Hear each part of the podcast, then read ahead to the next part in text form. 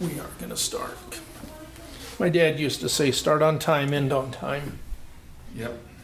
And I've always followed those rules. Yeah, right.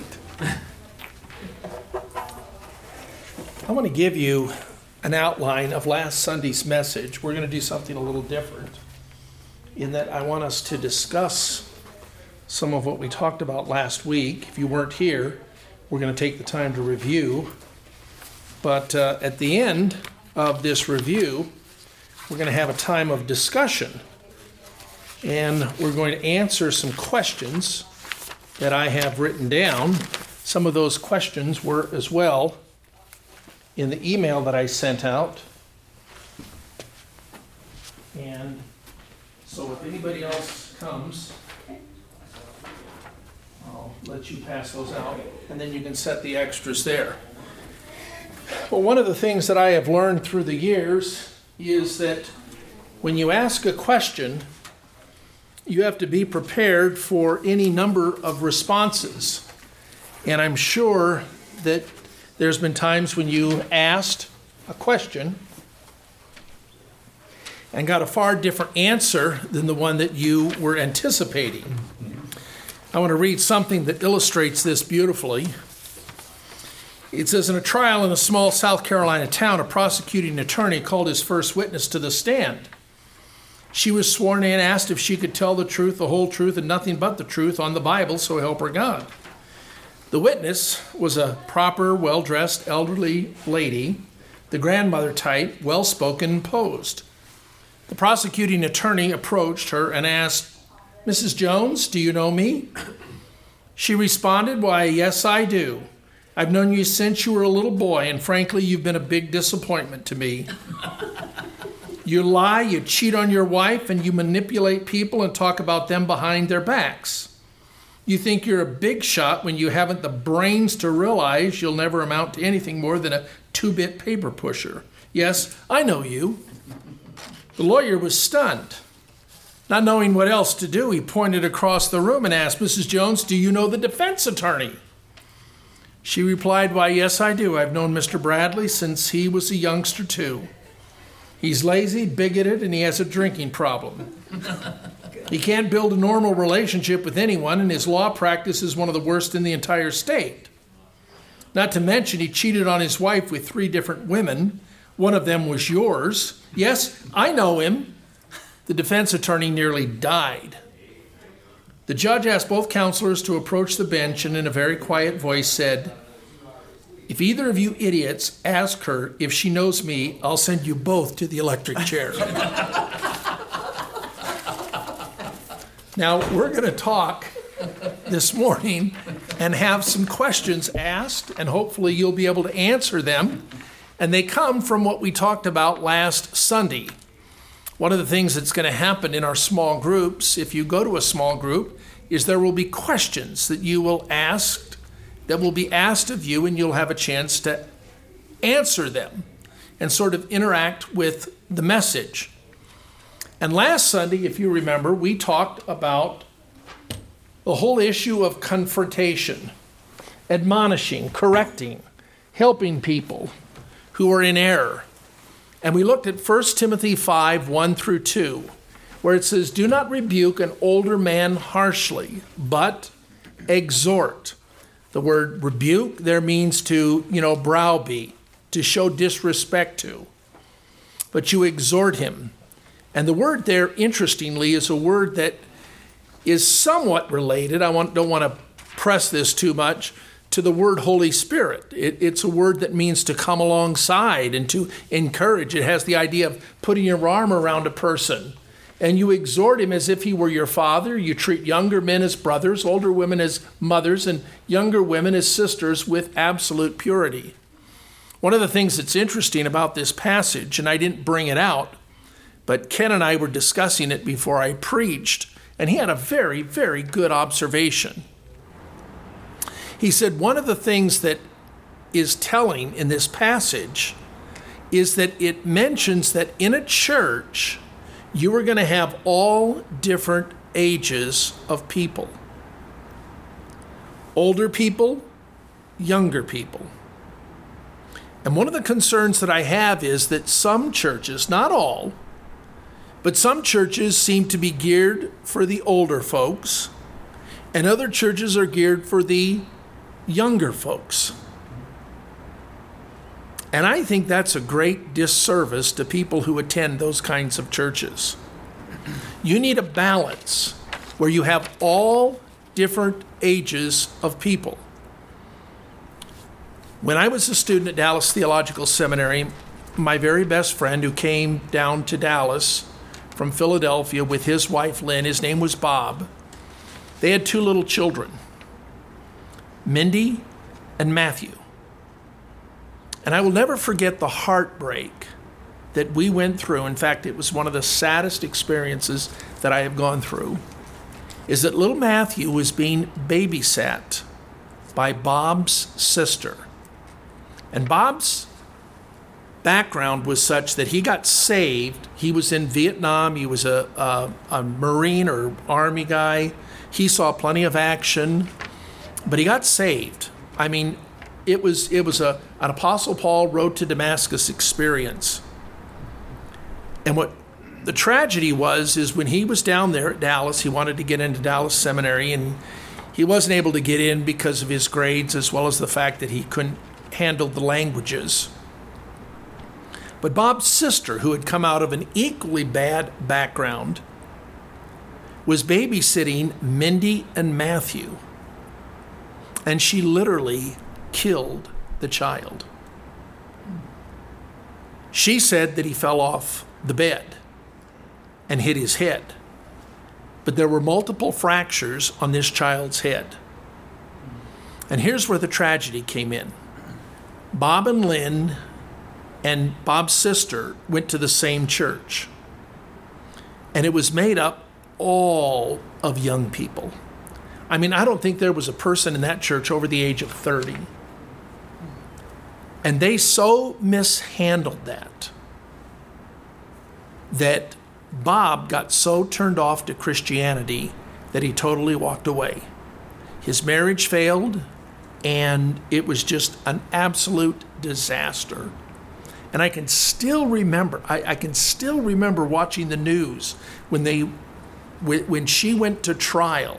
I mean, it was it was big news, and all of the people from the church were gathered around. Wendy was her name, and they were praying for her. And Bob and Lynn were literally off in the corner. And I remember when Matthew died, Connie and I were watching because it happened on a Friday night and then he died Saturday afternoon. And Bob and Lynn asked Mindy, who at that time was like three or four years old, she said they, they needed to go to the hospital and they said, Who do you want to take care of you? and she said, Uncle Doug and Aunt Connie. And so we were there, and we were there. We took Mindy to the house when they told Mindy that Matthew had died. And you will, I mean, the wailing, it was so sad. But that church, because it was made up of all young, immature, and that's the only word for it, people totally mishandled that. There's a reason elders are called elders. They're not kids. And I look back on my time as a pastor, and I am very grateful that when I graduated from Dallas Seminary as a 26, 27 year old person, I think it was either 26 or 27, uh, I was able to go to churches and serve with a board of very godly, mature, experienced men. Now, I just spent five minutes rambling on something that I wasn't going to talk about, but I think that's important.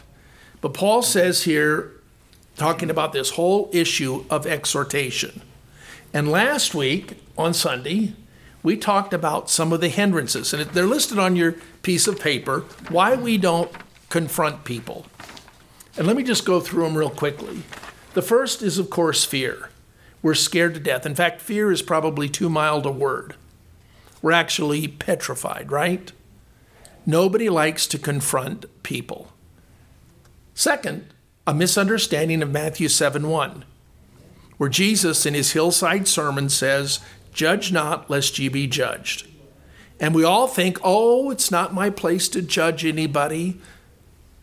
Correction requires that you're making a judgment call on that person's behavior.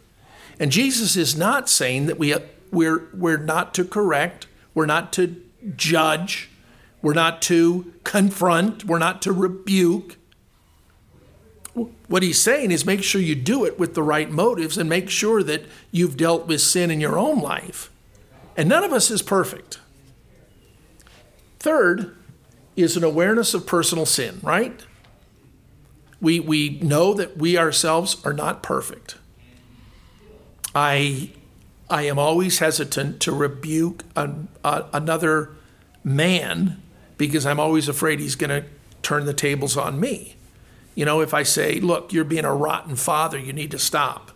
You need to, you, you're not treating your wife well, especially if maybe he saw me be coarse with Connie. And that doesn't happen very often. I believe me.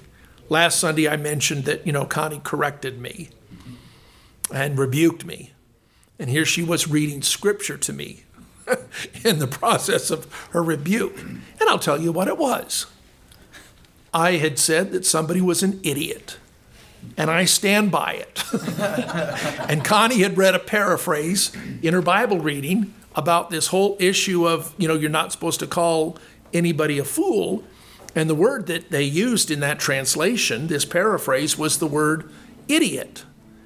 And I said, Connie, that's not, and oh, yes, you shouldn't be calling people idiots. Well, maybe not, but you know what I mean. Third, or rather fourth, we're lazy. It takes work, it takes energy. Fifth is relative morality. Uh, I don't know if you know, I, I, I'm, I'm almost wanting to stop watching, I forget which channel it is, but it's the Fox News. Not Fox News the cable show, but Fox News Local. Because they are one of the sponsors of the Gay Pride Parade today. And I saw some advertisements for it. Yes, sir. And I thought to myself, what are they doing promoting that? Very disheartening. But if you and I take a stand against sexual issues, abortion, uh, things that are going on. We're accused of being bigoted, narrow minded. Why? Because there's no longer absolutes in our world. Abortion. Fifth, or whatever number we're on, or six, uncertainty over whether or not it's an issue worth correcting, right? You know, is that really something that you that we should confront over? Now, how do I go about correcting? I suggested last Sunday that we ask seven questions. First is my life an example. Paul said to Timothy, set an example for the believer in your speech, conduct, in love, in faith, and in purity. So our lives have to be somewhat of an example. Second, do I have adequate relationship with that person? None of us like to be confronted by people who are sticking their nose in a matter that they know nothing about. I will gladly take rebukes from the elders of this church, but I'm not going to take it from somebody who walks in the door and doesn't have a relationship with me. Uh, call me immature, call me carnal, we can discuss it. Proverb 1 Timothy 5 talks about obviously relationships, right? Father, mother, sister, brother. So there's a relationship there. Additionally, do I have all the facts? Proverbs 18:13 says he who gives an answer before listening, that is his folly and his shame. You know, I don't know if, about you, but as a parent, there were times when I would correct my children and I would go into a room and there was a child that I thought was the one who was the problem, and that person got punished, only to find out later that I had totally, totally mishandled the situation. Do I have all the facts?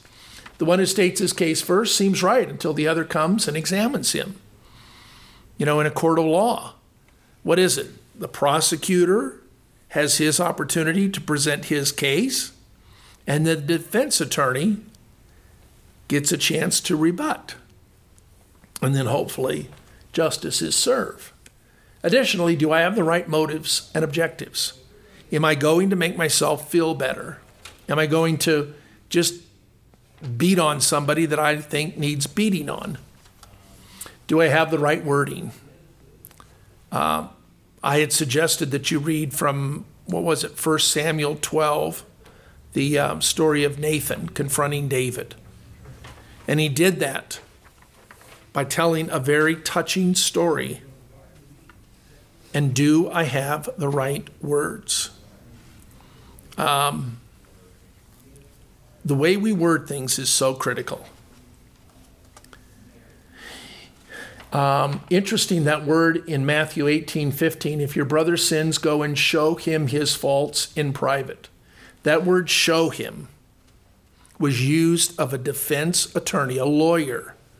And no lawyer worth his salt goes into court without having thought through what he's going to say and anticipating what the answers might be. Case in point, what I read earlier. Now, how do I go about correcting? Questions to ask Is it God's time for me to go? When you look at the confrontation of Nathan to David, do you realize there was a full year's time between David's sin with Bathsheba and David confronting him? Now, maybe Nathan needed a year to get up the guts to do it. but sometimes, and this is important, I believe that sometimes God allows us to experience the consequences of our sin in that process of bringing us to repentance. That's critical. You, as parents or grandparents, know that sometimes the worst thing you can do is bail your kids out of the mess they've gotten themselves in. Um, second, am I prepared to risk rejection in personal? Wait. Okay, I thought, do I have all the facts? Right? What is objective? Right wording? Is it God's? Did I? Did we do? Is it time for God? Yeah. Should be at number seven. Okay, that's the last one. Okay. Am I prepared to risk rejection and attack? You can lose friends over this. Now, procedure for correcting: be as private as the wrong. Be cautious and wise. Be direct and open. Be humble, not judgmental. Be gentle but firm.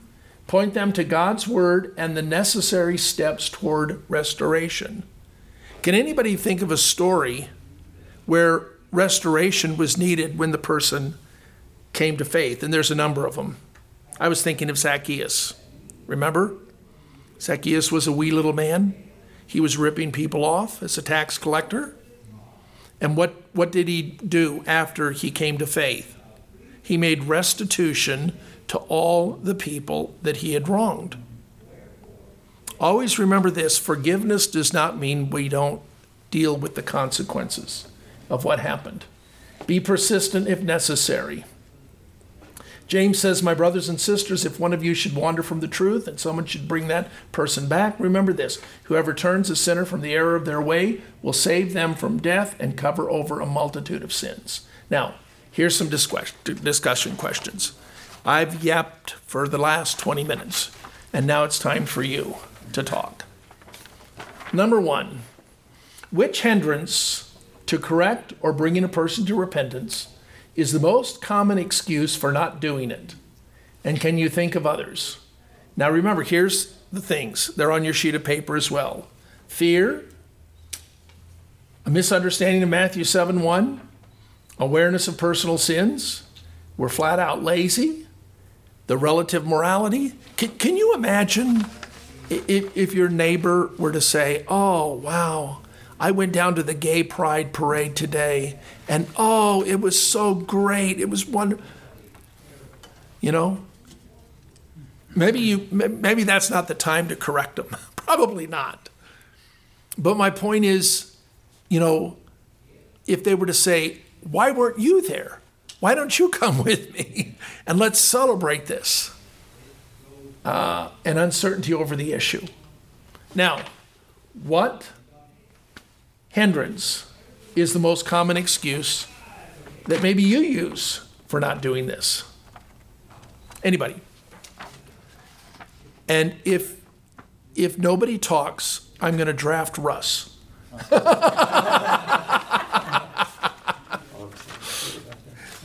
Only because I love him. I don't know if this would fall under fear, but a lot of it, I think, I feel like is knowledge of scripture. Boy, that's a great one. You know, you don't know where to look. If people question you, like, well, where does it say in the Bible I can't do this or that?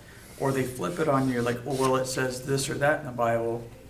So I think a lot of it, I don't know if that fall under fear though, but I guess a little bit of it is knowledge of scripture. Boy, that that's a great, great observation. Mm-hmm. That's excellent.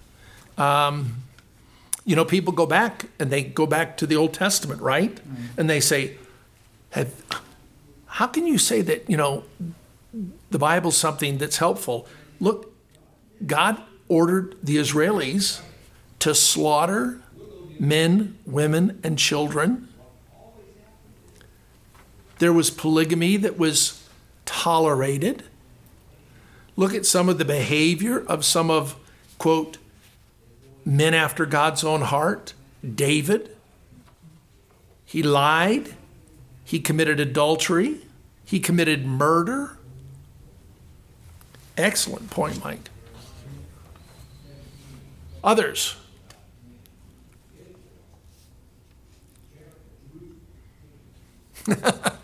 Obviously, Ken does all the talking, right?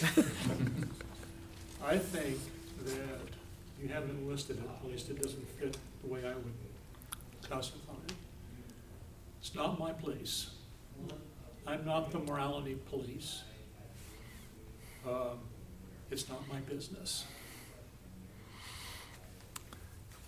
Is that a valid excuse? I'm just saying, if you wanted me to answer the Right, question, that's right. the way I would answer. Yeah, Yeah. okay. It's, it's not my, it's, it's, it's not my responsibility and, and, uh, and there are many reasons why it could be turned around the other way, but bottom line is, who am I? Yeah. Who am I to tell somebody else? Let me tell you an f- interesting story. It happened on Good Friday. My kids from Grand Junction were here, and I think some of my other kids were here for Easter. Maybe not. But we had gone skiing that day. And I came down about mid afternoon, and we were going to have pizza and then come over to the church for the Good Friday service. Well, I go to Papa Murphy's. We'd ordered the pizzas. No, no, I you can order them online back then. This happened about four or five years ago. But I go in and I order the pizzas. And as I'm going in, I notice there's a car parked two stalls away to the left of Papa Murphy's. And there are two children in it, one of them in a car seat, almost like an infant seat. And I walked in and I said, Excuse me, I said, Is, is there anybody in here whose children are in that car out there? And there was a guy who literally got in my face and accused me of being a buttinsky. He said, What does it matter? And I said, I'm just concerned. I said, There's no adult supervision. Those children are in the car all by themselves. If that had been the summer and it was 100 degrees out, you know, I would have, you know, broken the windows and got those children out. And just because it was, you know, in the spring, and it was still cold enough out that, it- that they were fine. I mean, they weren't going to die of heat exhaustion or anything like that. But this guy got me so angry that after I did my order, she said it'll be about 10 minutes. And I said, I'll be back. I said, I need to get out of here. I mean, I was so livid. And I called my son, who's a police officer. Would you come up and arrest him? and I said, I said, what should you do in a situation like that? And he said, you can't do anything. You know? And he just, and so, Bob, you're right. I mean, I don't think that it's a moral issue per se, but when you, when you, maybe there's a neighbor who um, isn't taking care of his yard and it's bringing down the value of everybody's home or whatever. I don't know, but that's a good point. And where do you draw the line? Russ. We always, in a situation like that, there's always something we can do. Second Timothy, or First Timothy, no, Second Timothy two, one and two, or First Timothy. Pray for him. Yeah, yeah. It's First Timothy. Okay. Timothy. Good, good. Yeah, We can do that. yeah. Let's move on to the next question. Um, many think of confronting as being abrasive. Others think gentleness means not being strong. Where is the biblical balance? And let's talk about some of the instances where Jesus corrected people. How do you strike that balance?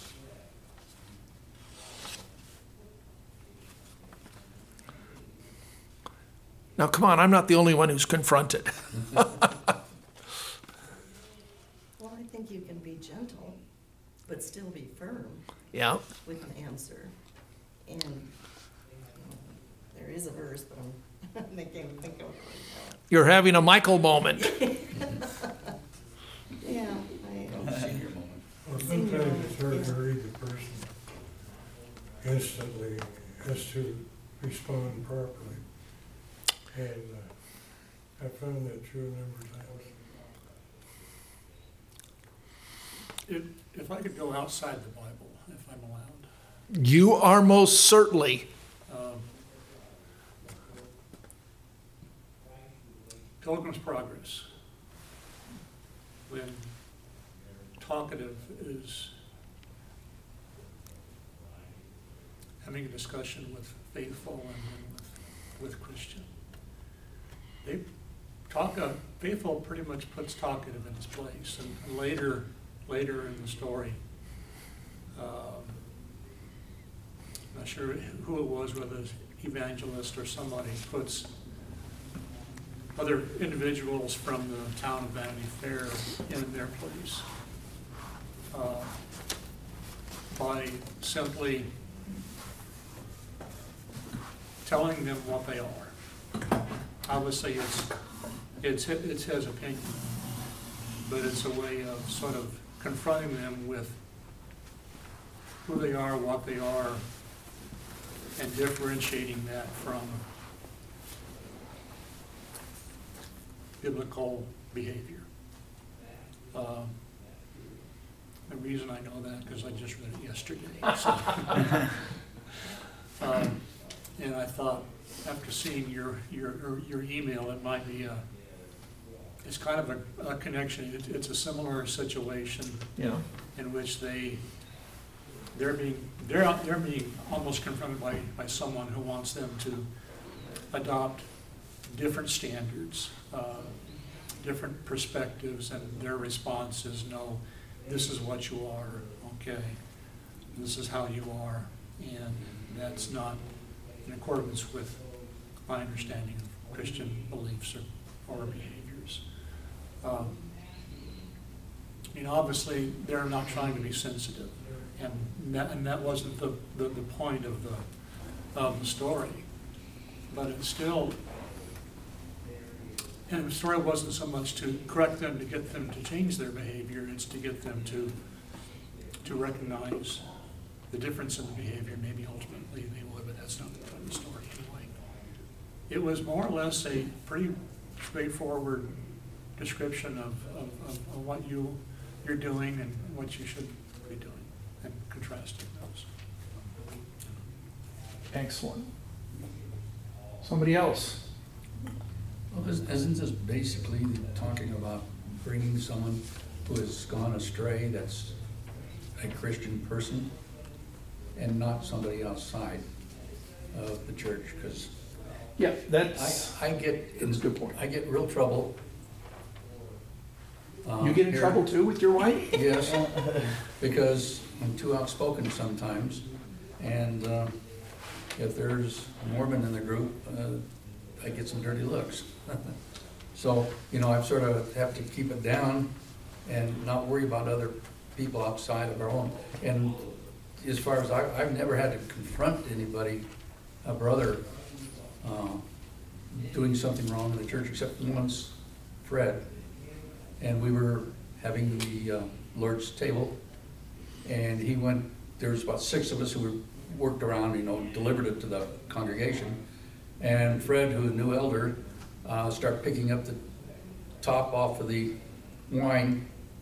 And I said, no, Fred, the bread comes first.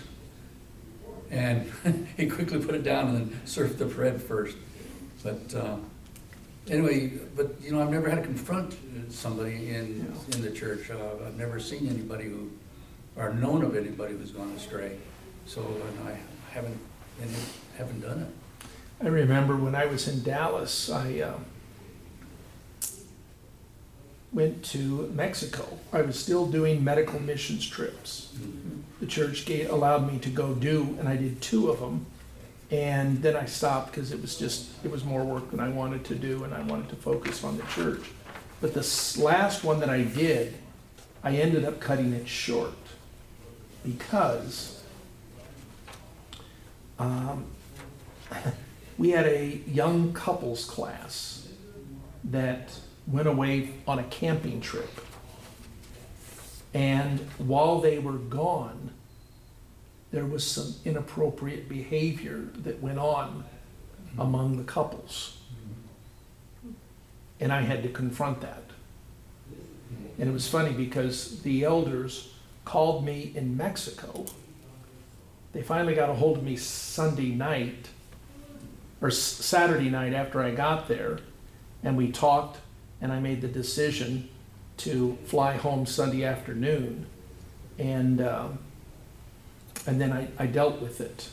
But what was interesting is that they I, I told the elders when I they picked me up at the airport, and then I went to the church and we had an elders meeting, and I said. I said, I really saw a sign or a T-shirt that sums up what the problem here is. And the T-shirt said, I'd like to help, but I can't fix stupid. and I'm thinking, what were these people thinking?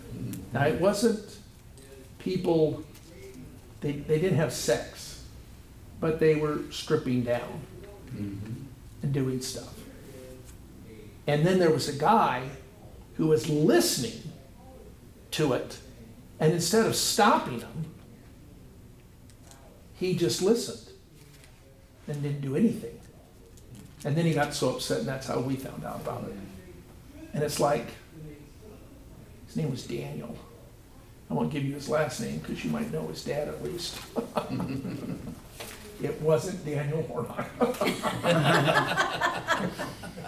okay.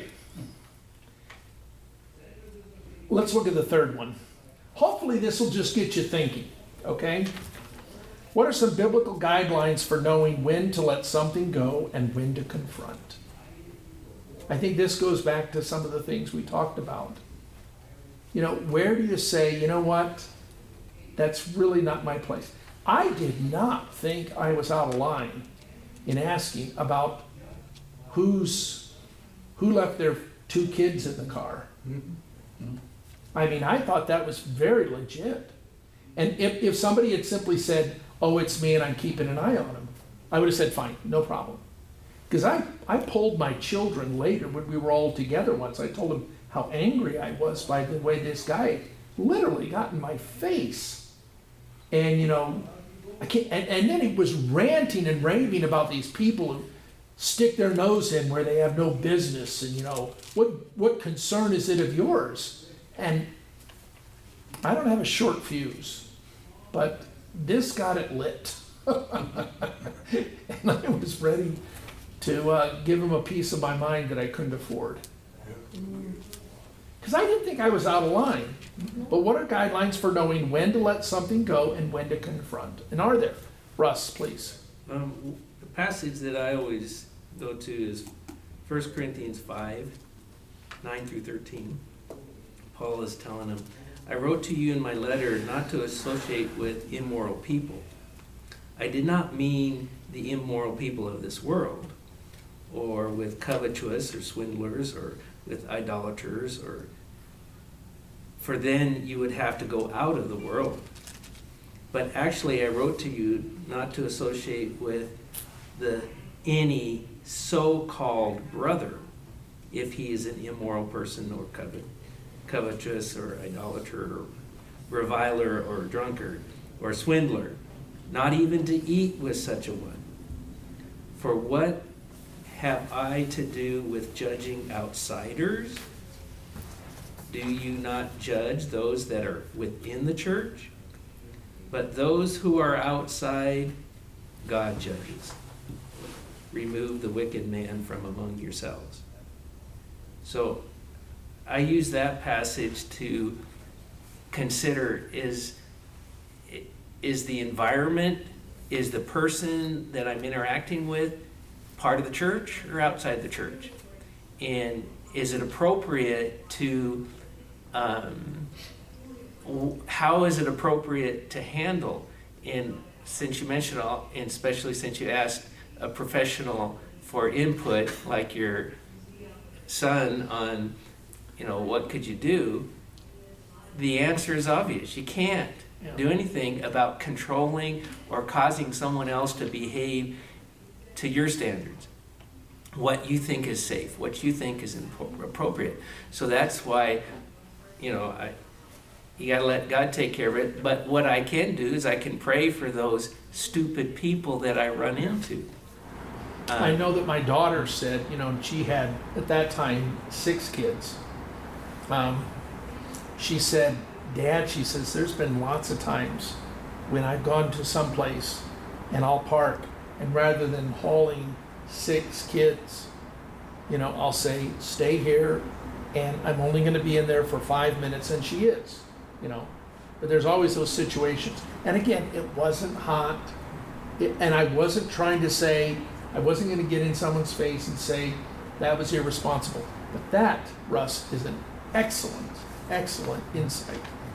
Well spoken. Very, very good. Somebody else. When to let something go and when to confront. Bob, you look like you want to say something. You got a smirk on your face. Not a smirk. Yeah, I know, it's, I used to live in the YMCA in downtown Fort Worth, Texas. Not recommended. No air conditioning in the summer. Big tough place to live. And it's a tough neighborhood too, if you remember. And I was walking down the street, I don't remember why, it was after dark, and there was uh, a couple of people in the parking lot uh, having to go at each other, you know, little fisticuffs. And uh, I was real tempted to go in there and separate them and, you know, be the, be the peacemaker. And I actually turned to, turned to do that, and then they saw me and sort of stopped and, and uh, um, I think found other things, other ways to, re- to resolve their conflict. Uh, But I, I, I didn't belong in that situation. And fortunately, I guess there at the end, I, I realized I should not get involved. Um, But that, that's not exactly the, the- the circumstance we're talking about here, but it's what occurred to me when you, when you said that. So that's, that's my story, and I'm, I'm sticking with it. I like it. We'll take one more question and then move on, then we'll close. What is the most difficult part of the ministry of correction for you? and why?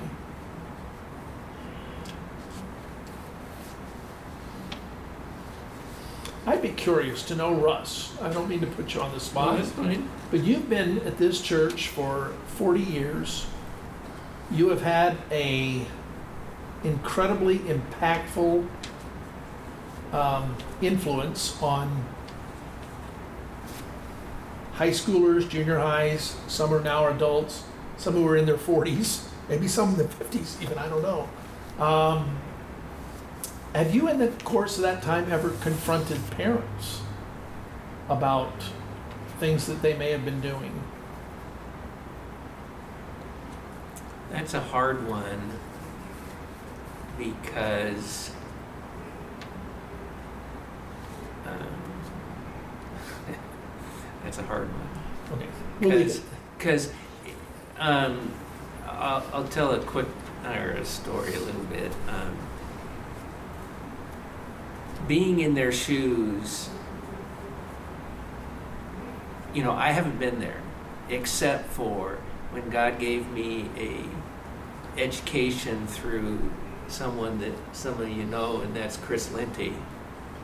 It was different as a youth leader to deal with young people because you could just send them home.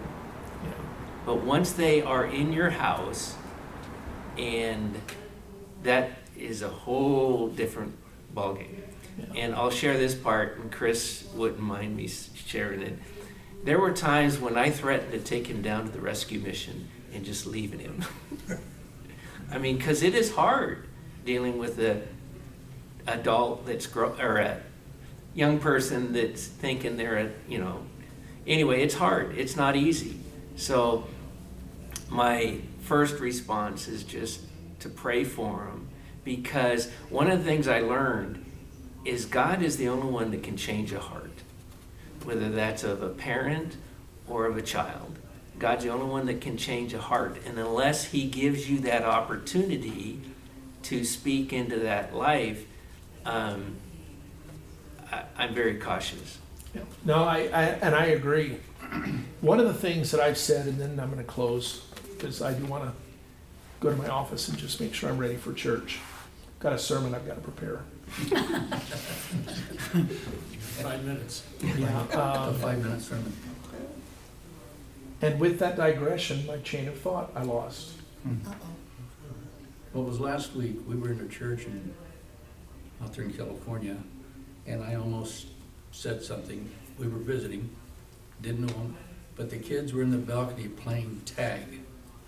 And I, and the parents are sitting there, and I almost got up and asked the parents, do you know this is God's house?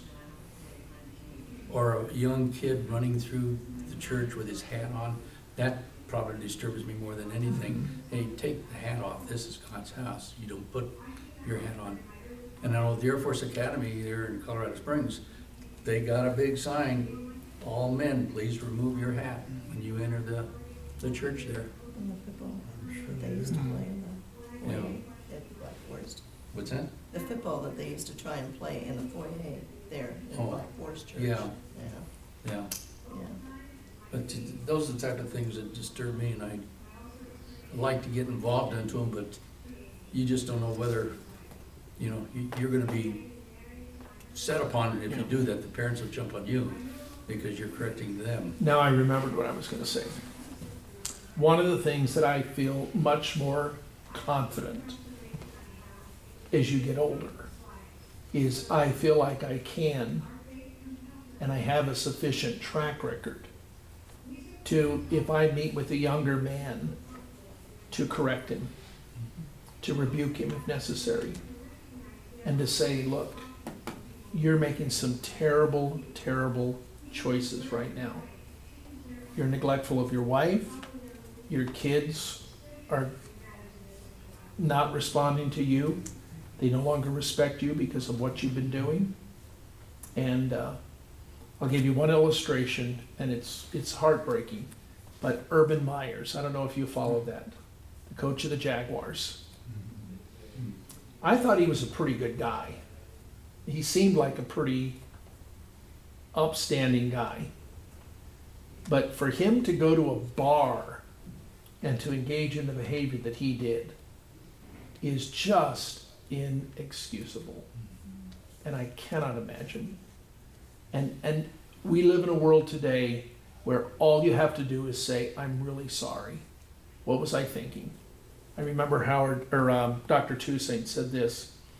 He said, regarding men who commit adultery, he said there's only one explanation, and that's temporary insanity.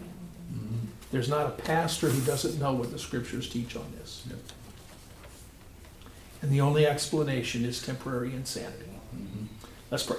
Father, thank you for our morning together. Thank you for these who are here. Pray that this discussion would have encouraged us to realize that as Christ followers, we've been called to correct uh, and confront and rebuke when necessary. Help us not to be those who take any kind of joy or happiness in it when we have to do it. Help us always to do it with a broken heart and help us to realize that that would probably be one of the best acid tests for us to ask is are we doing it with any kind of glee or joy or happiness or are we doing it with a broken heart? And so i pray that you would just help us bless the service to follow. Pray that you would use our time in the word to encourage us. In jesus name i pray. Amen. Mhm.